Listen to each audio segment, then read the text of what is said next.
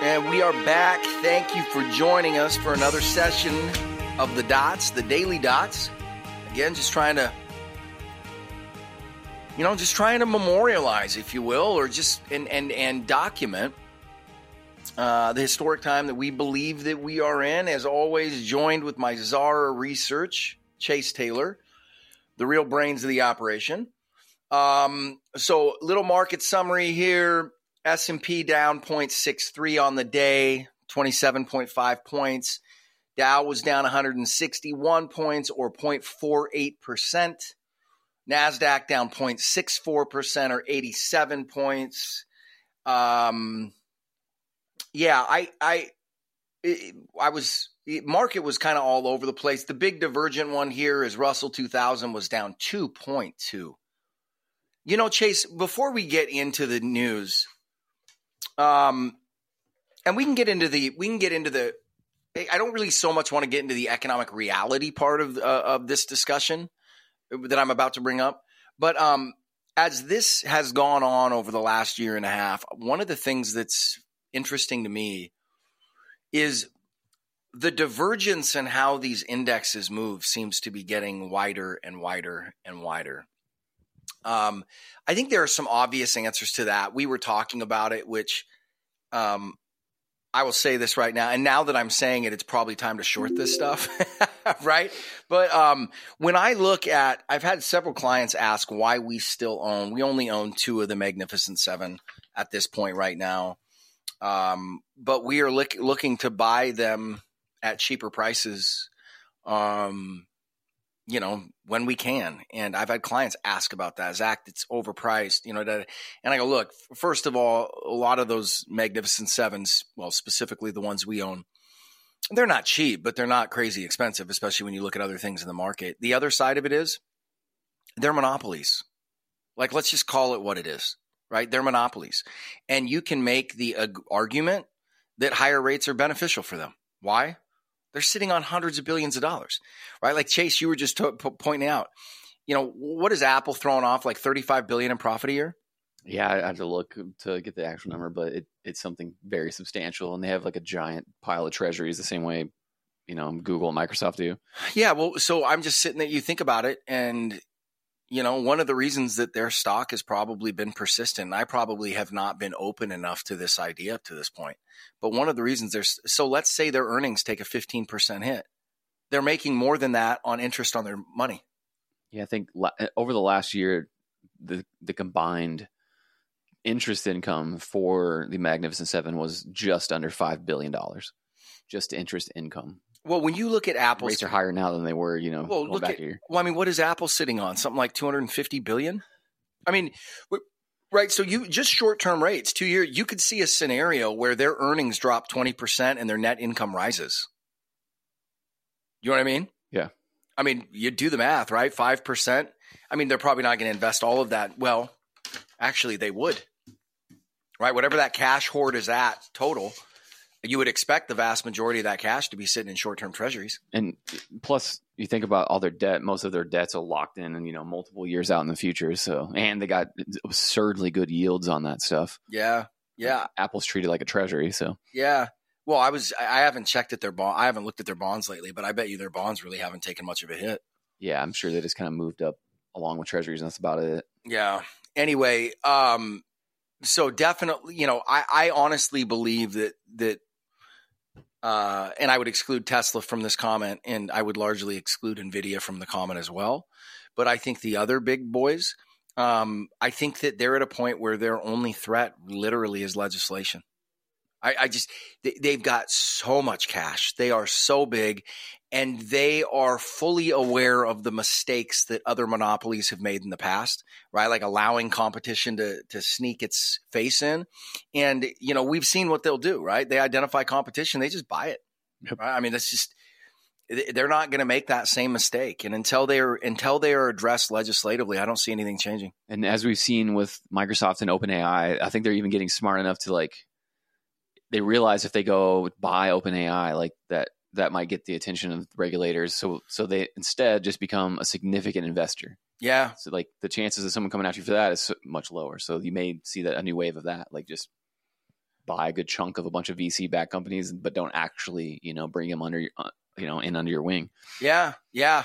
Uh, I I think you'll see all kinds of creative things, and and yeah, it'll be fascinating to see. Though I I I mean, look, I could be wrong. I just look at those companies and they've got balance sheets better than a lot of small countries.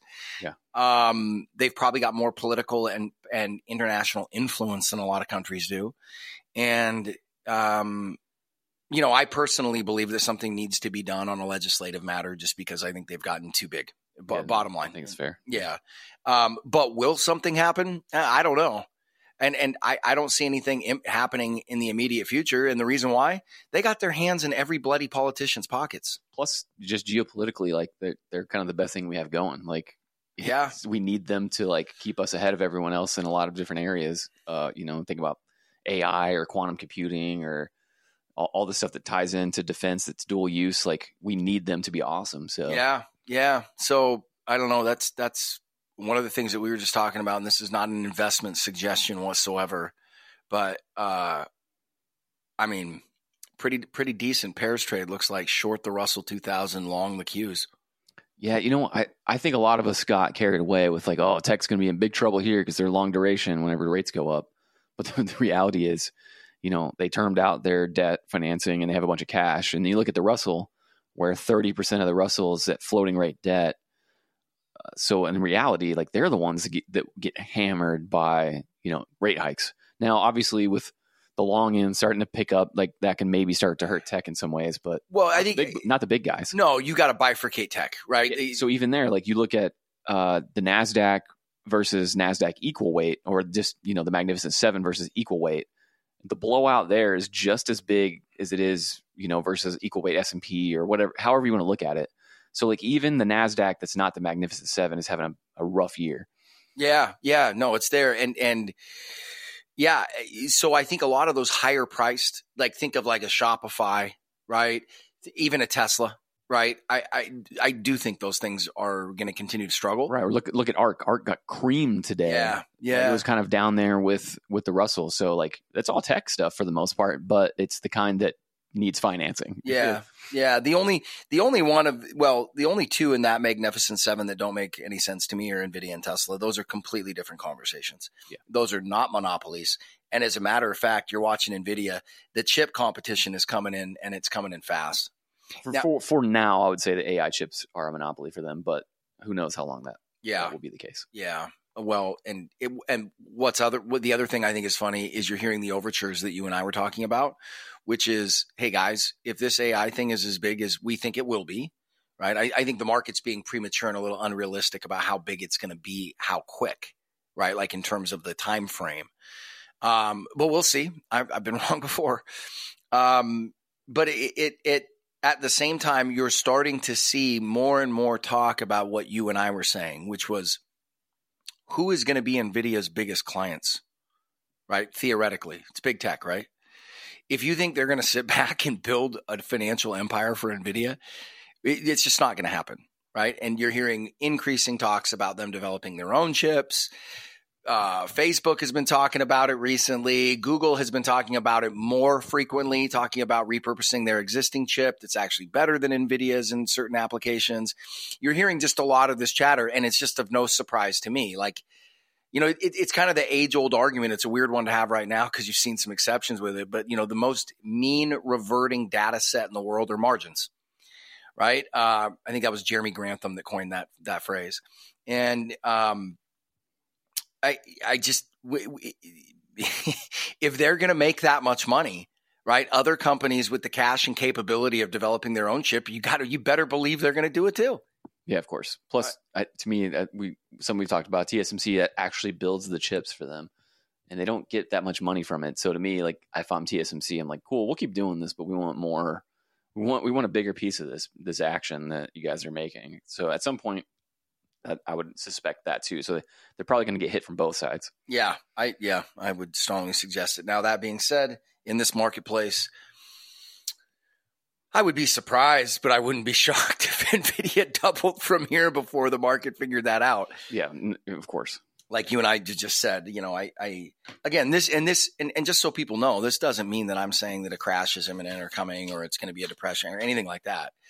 I'm just saying when you're navigating a market that doesn't care about traditional fundamental metrics, you just you need to acknowledge it. You can fight it if you want to. What do we call that, Chase? When you're when you're fighting economic reality for idealistic reasons? I assume you're talking about the financial justice warriors there. yeah. that that is my that is my that was one of my favorite terms, man. And I just the minute I heard that I died laughing because at the time I considered myself a recovering financial justice warrior you know, like I think a lot of us have made that mistake early in our careers. The reason I know that coined that phrase is because I know it well because I lived it. So, yep, yep. And for those of you at home, what we mean is, especially when you're new to investing, there tends to be a there, there's a tendency, especially if you're more passionate and the more educated you are about it. There's a tendency to look at things and go, "Well, this is the way things should be," and then you you get older and you spend more time managing money and more time in markets, and you go, "Well, it should be, but it's not." Yeah, I think people it's, uh, it was almost like a righteousness where you're like, this is what should happen. This is what's fair. This is the way you know these people should be punished for doing this, and these people should be rewarded for doing this. And but but that's just not how any of this works. Nope. No, unfortunately not. So anyway, what else, what other outside of that? We've talked about rates. What, what I wasn't even keeping a rates got went up again today, right? Based on the inflation report. Oh, yeah. So run us run us through the inflation report, what you saw, different aspects of it, impacts it's had on rates, and and news that we had out today. So I, on the rate side, first of all, the long end was up in the teens, um, like 16, 17 basis points for the 30 year. So big, big move up a lot of that was uh, there was a bad 30, 30 year auction. So um, I think it was like a three or four basis point tail, meaning that you know the difference in the yield before and after the auction was that big. Um, the the percentage of the bonds sold at the auction that had to get taken by primary dealers was the highest of the year, which tells you the demand was a little low. And then the bid to cover ratio, same thing, lowest of the year or tied for the lowest of the year. So same thing where um, it, it, just kind of makes it clear supply and demand for those um, extended duration bonds are is pretty ugly. So wor- worst auction of the year um, for the 30 year, and that was not taken kindly by the market. Um, yields did move up a little bit on on inflation. I I couldn't tell you why. Honestly, you, you, you look under the hood on the inflation prints, um, and to, to, me, nothing's really changed. I don't think the Fed's going to care about this at all. Um, the headline inflation was 0.1 higher than people expected. And really, that was just because shelter went up. Like, shelter's kind of been slowly gliding down and it kind of had a little one month pop higher, which I can't even explain to you. Um, but if you look at inflation, really, not, it, it truly is just shelter at this point. Um, core inflation has gone from 6.5 down to 4.1. And out of that 4.1% that core inflation is at right now, a full 3% of that is shelter. So if you take out shelter, you're at one point, you know, one percent inflation, which is not just at target but below target. Um, if you take super core, which is basically that, strip out housing, uh, energy, and food, and I know people like to make fun of that, but it truly is a useful way of looking at it. The three month annualized version of that to get a feel for what it's been doing for the last quarter, 1.14%. So inflation is still totally fine. It's totally going back down. It's just the lagging shelter data that's making it look like it's still something.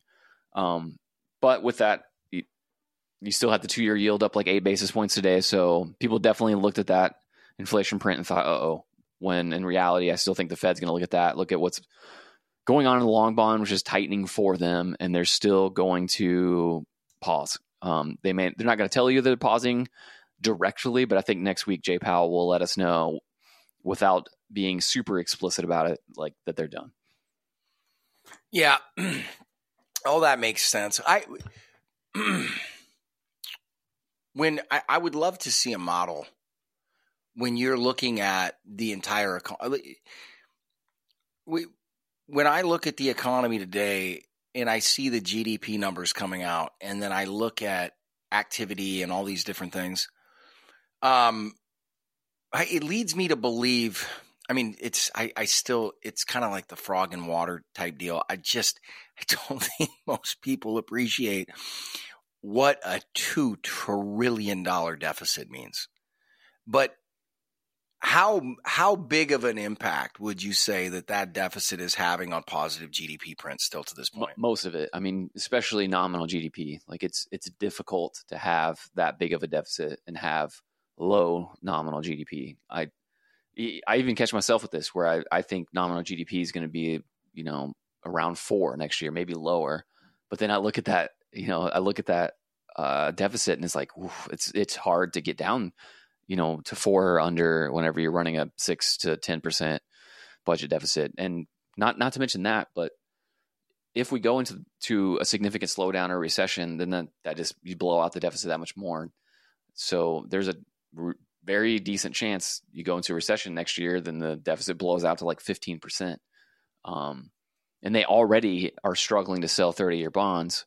And this is all before Japan even raises rates and it looks like Japan probably raises rates next year. So the last anchor for fixed income in the world gets pulled up, and Japan sets sail on a hiking cycle next year, very possibly.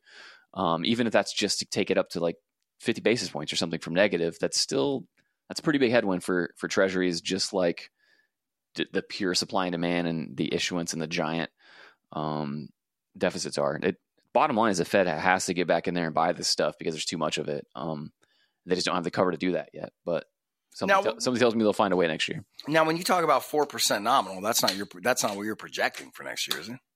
No, it is. I, I think I think nominal GDP, which has been, you know, it was up in up in the double digits last year, and, and right right now is at about uh, six ish. Um, I a little over six probably for the third quarter, but I, I think that should be back under four. But a lot of that's because I think inflation is is is at least for a little bit going back to the twos. Um, and I think so. If you have two percent inflation and two percent real growth, that ain't is, a which recession, is above, which is above trend. That ain't a recession, buddy. That's four. So if we do have a recession, then you're you're running call it nominal GDP of you know one percent flat, whatever. But it's hard to do that when when you're running giant deficits that's shoving a lot of money in the economy. It is. It is. That requires a, a significant amount of bank stress and, and stuff. But. I, this this continues to get more perverse because I'm still a big believer that a recession is coming, and I think it's going to show up in the first half of next year, which means I'm probably early. It'll be more likely second half. I've been early for a year, so don't forget. Yeah. Well, and the, and the other thing is, I still think the odds are much higher that this thing hits a literal brick wall and falls really quickly based on what's going on. Um, but at the same time, I do recognize it, it, it is very odd, though. We're at a strange place, and it seems to have compounded. It's kind of like the divergence between the indexes in the sense that the further we go down this path, horrific news and very bad things as it relates to the future are turning out to be positive for markets. Right? Like record government deficit. Like everybody's like, oh, we're not going into recession. You're like, yeah, but the reason we're not going into recession is because we are spending ourselves into oblivion. Right. I, it's just bizarre how this horrific future news, right? May, horrific might be a little bit hyperbolic, but th- these these things that are not good, right? And and this is one of the reasons why you know, and I can say loudly that you know, we believe you and I, unless you've changed this morning, you and I do believe we're going into recession. It's heading there, but we've also said, look, it's not going to block out the perma bears. It's not going to be some horrific recession. Why? We've already gone down the rabbit hole, man. Like if it gets bad, they will do whatever you know. They, it's just we've broken the seal, man. Like they're going to cut rates, they're going to run quantitative easing again they will resort to fiscal. I, I, think it would take more for them to launch fiscal again exactly, because of yeah. what's happened over the last two to three years. But it take more to do it all. But when things get ugly enough, you you don't get it. They'll especially do especially monetary because to the Fed's credit, hey, at least they finally have some bullets in the gun, unlike the last twenty years. So they will, I'm sure, be able to fire them, especially on the QE side, because that's just literally it's just math on the on how many treasuries there are, the fact that the Fed's gonna have to buy a bunch. It's it I challenge anyone to tell me how we can get by without the Fed buying a bunch of treasuries in the next call it five years because I I don't get it. Well, I look who's got a napkin big enough to soak up that liquidity, right? You're, yeah, exactly. You're, you're you're throwing out over two trillion in new debt per year. And unless and like you know aliens come from another planet and they're like, hey, we want some treasuries, which hey, you never know. Man, if that's if that's our if that's our if that's our bull thesis, we're we're really stretched, man. Anyway, um, that's about it. I go ahead. Go ahead. One one more thing. I, I, I want to talk about Nat Gas a little bit because the storage report came out for Nat Gas today. It it was the 14th of the last 15th week that we had a beat on on gas storage where it was was a little better than expected. And I think today might be the first day that I felt like the market actually started to respect that. Um, we were way higher on inventories than the five year average. And all of a sudden, we just keep creeping back closer to the five year average, but we're still not priced like it. We're still priced like um, we have more than enough gas. And this is even this is even bigger situation to me in Europe. Um, so nat gas kind of broke out a little bit today. Uh, if you push out, you know, at least six months, preferably more like a year, um, for, for, me anyway. Um, looking at those contracts, so gas kind of broke out, and then if you look at Europe, I mean, we had the sabotage. Uh, it looks like of a, a, gas pipeline going from uh, Estonia to Finland.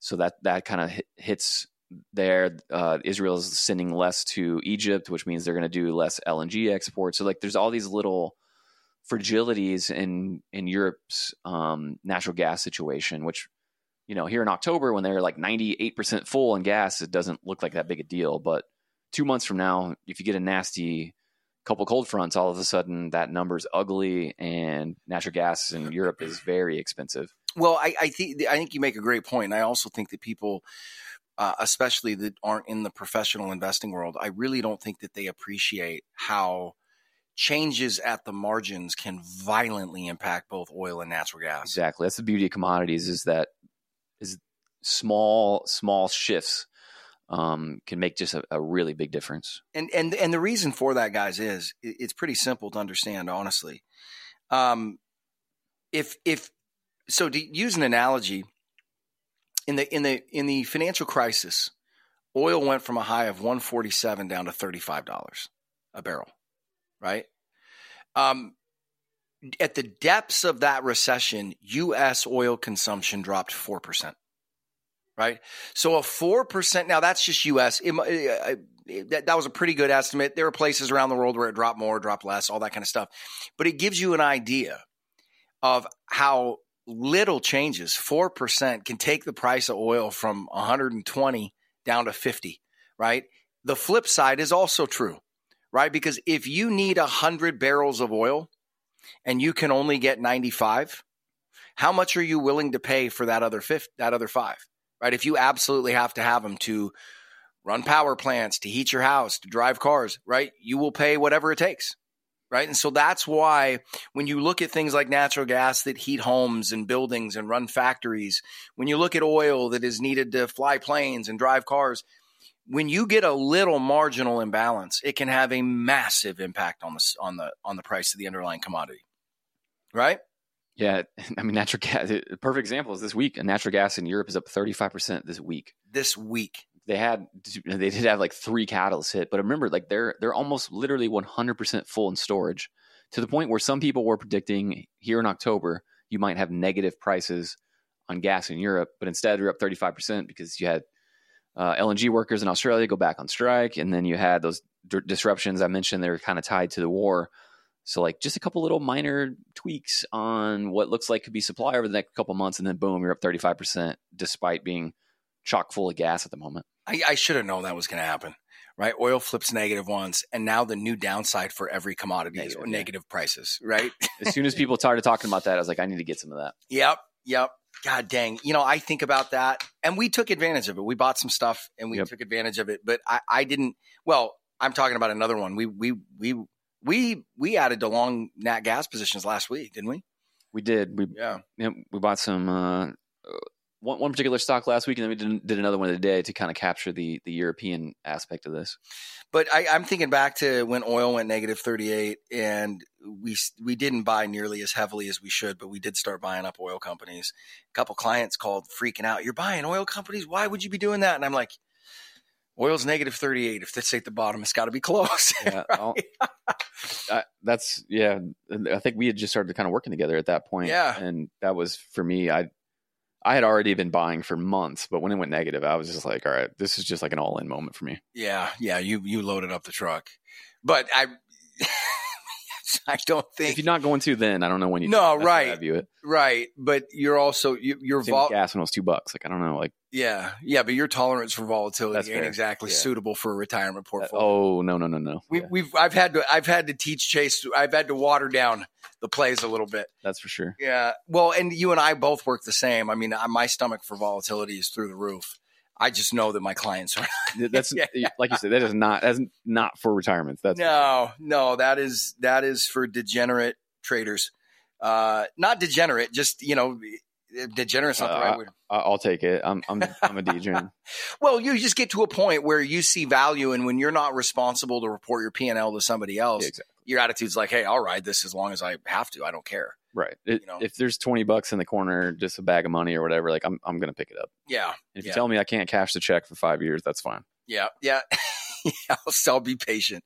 Anyway, all right, that's about it, right? You got got anything else for the folks? Um, that's it. All right, guys. Well, uh, what about tomorrow? Do we have any news coming out tomorrow?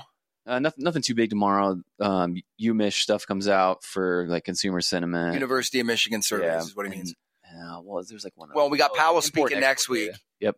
I w- would I be wrong to say I, I think between now and when Powell speaks next week, I, I doubt there's I would doubt there's going to be a serious bout of volatility. I, I would think markets are going to chill and kind of bounce back and forth until Ta- Powell speaks. What do you think? Yeah, it's going to be more of a digesting this week since we had you know really big important data with uh, inflation, and then obviously at the end of last week with the jobs report. So we got yeah import export prices and stuff um, Friday as well, and then next Monday we'll have Empire Manufacturing. Um, that's that's really it. So pretty pretty pretty quiet until middle of next week. All right, man. Well, I appreciate it. And thank you guys for joining us today. As always, you can get the daily dots every single day, no paywall, no charge, just by subscribing to Know Your Risk Radio podcast, which you can find on any podcast, Stitcher, Apple, iPod, all that kind of stuff, uh, or Apple. Uh, what it's not, it's Apple Podcasts, um, but it's on every website. And then we also have our show that airs every Saturday um, and along typically with client or, or excuse me, other other interviews we do with other money managers and people in the industry. So if you want to get all that, just subscribe to Know Your Risk Radio podcast, and it's all yours at the beautiful cost of no dollars. So you can even, yeah, even the subscription is free. We're just handing out deals right and left. Anyway, have a wonderful night. We'll, of course, be back tomorrow. You're listening to the Know Your Risk Radio podcast, daily dot dots. Download and subscribe to knowyourriskradio.com. The opinions expressed in this program are for general informational purposes only and are not intended to provide specific advice or recommendations for any individual or on any specific security. It is only intended to provide education about the financial industry. To determine which investments may be appropriate for you, consult your financial advisor prior to investing. Any past performance discussed during this program is no guarantee of future results. Any indices referenced for comparison are unmanaged and cannot be invested into directly. As always, please remember investing involves risk and possible loss of principal capital. Please seek advice from a licensed professional. Investment advice cannot be given without a client service agreement. Bulwark Capital Management is an investment advisor representative of Trek Financial, LLC, an SEC registered investment advisor.